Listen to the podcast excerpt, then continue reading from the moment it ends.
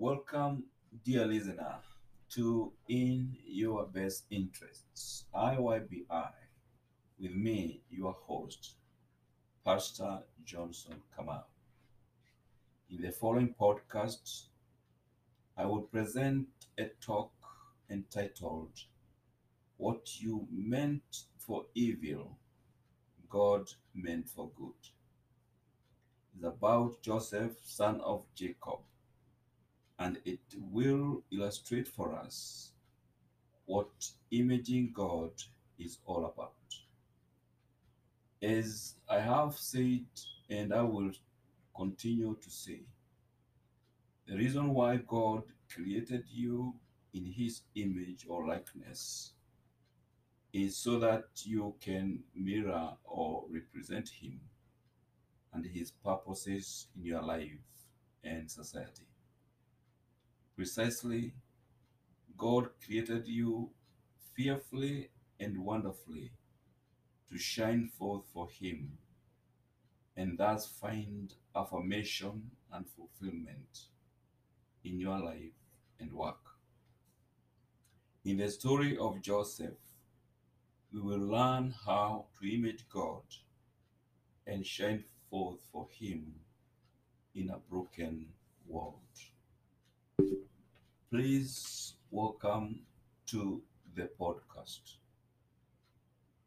To image God effectively, you need, when wronged by others, to recognize the sovereignty of God and not take God's role as judge.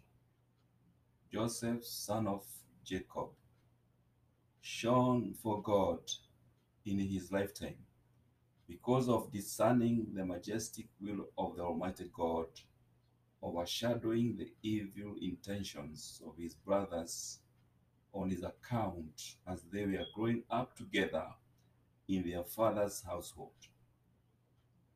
In other words, Joseph mirrored or represented God significantly in his generation because of seeing his life circumstances from God's perspective rather than from his own or others' perspective. Joseph was hated and envied by his brothers because of telling them his dreams which were in his favor, bringing to their father bad report about them when they were herding the flocks in the pastures, and because of being the favorite son of their father. Their hatred and envy became so intense that they sold him as a slave in Egypt. Thereafter, they lied to their father Jacob that Joseph had been devoured by a ferocious animal in the wilderness. Their father was devastated by the sad news because he loved Joseph dearly. Twenty years later, Joseph was reunited with his family in a dramatic way.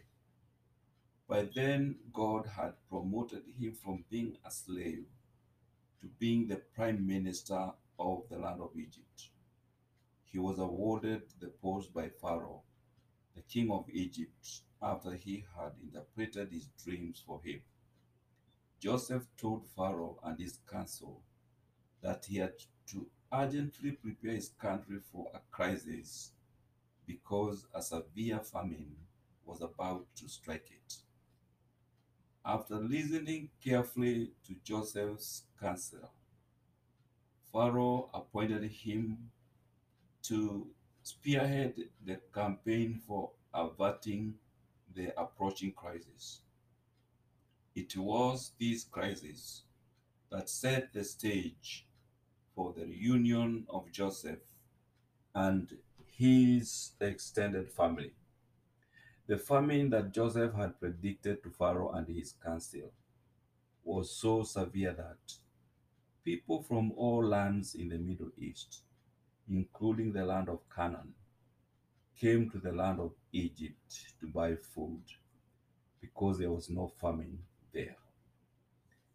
Even Joseph's brothers came to Egypt, sent by their father Jacob, to buy food for their family, to save it from perishing in the disaster. Guess whom they met in Egypt? Their brother Joseph. They could not avoid meeting him because he was the governor of the land and he was the one who was overseeing the sale of food to all the people. But none of them had the slightest clue that the Egyptian to whom they were paying homage was their own brother Joseph, whom they had sold into slavery 20 years ago. In contrast, Joseph recognized them at once. Nevertheless, he pretended to be a stranger and spoke harshly to them. After testing his unsuspecting brothers to prove whether their flawed characters had favorably changed over the years, Joseph eventually revealed his identity to them. They were so terrified that they could not talk with him. But Joseph reassured them by telling them not to be distressed and angry with themselves for selling him as a slave, because it was to save lives that God had sent him ahead of them. He went on to tell them that God had sent him ahead of them to preserve for them a remnant and to save their lives from the rav- ravaging famine.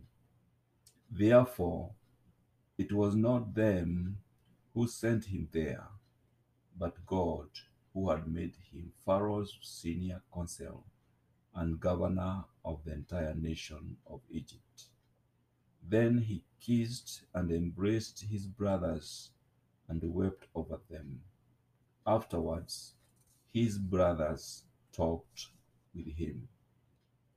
Then Pharaoh invited Joseph's extended family to come and settle in Egypt in the region of Goshen. When Joseph finally met his father Jacob, he embraced him and wept for a long time. Joseph lived in Egypt for 17. Jacob lived in Egypt for 17 years and died at the age of 147 years. After the death of their father, Joseph's brothers were afraid that he might hold a grudge against them and pay them back for all the wrongs they did to him as they were growing up together.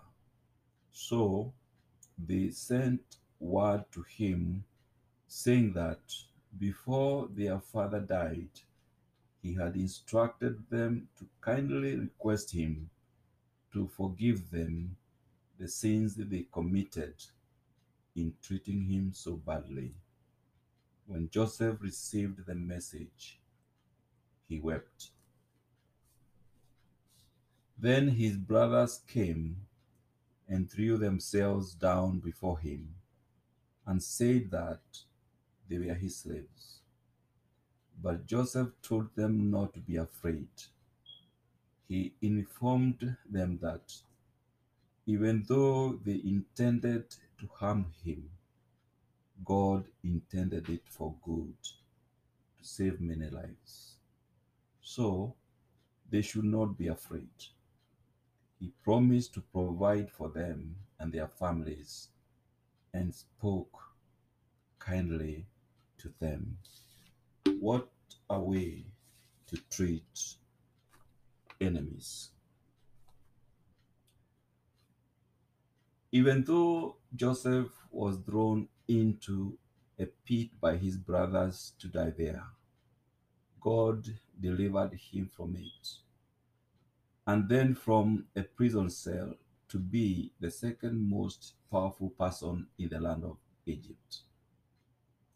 Joseph shines brightly in the story of redemption that shifts from perfect creation to sin, salvation, sanctification, and then everlasting security with God. He figures prominently in the biblical story that focuses on the beginning of sin and the beginning of salvation. He stands tall in the story of redemption that accomplishes God's purpose for humanity. Joseph is a key player in the biblical account of creation. Disobedience of the first human beings, Adam and Eve, and God's plan of redemption for mankind. Joseph suffered the consequences of the original sin at the hands of his hateful and jealous brothers. He was exposed to enmity, danger, slavery, temptation, and false accusation by his own brothers who chose to yield to Satan and their own desires instead of God's will.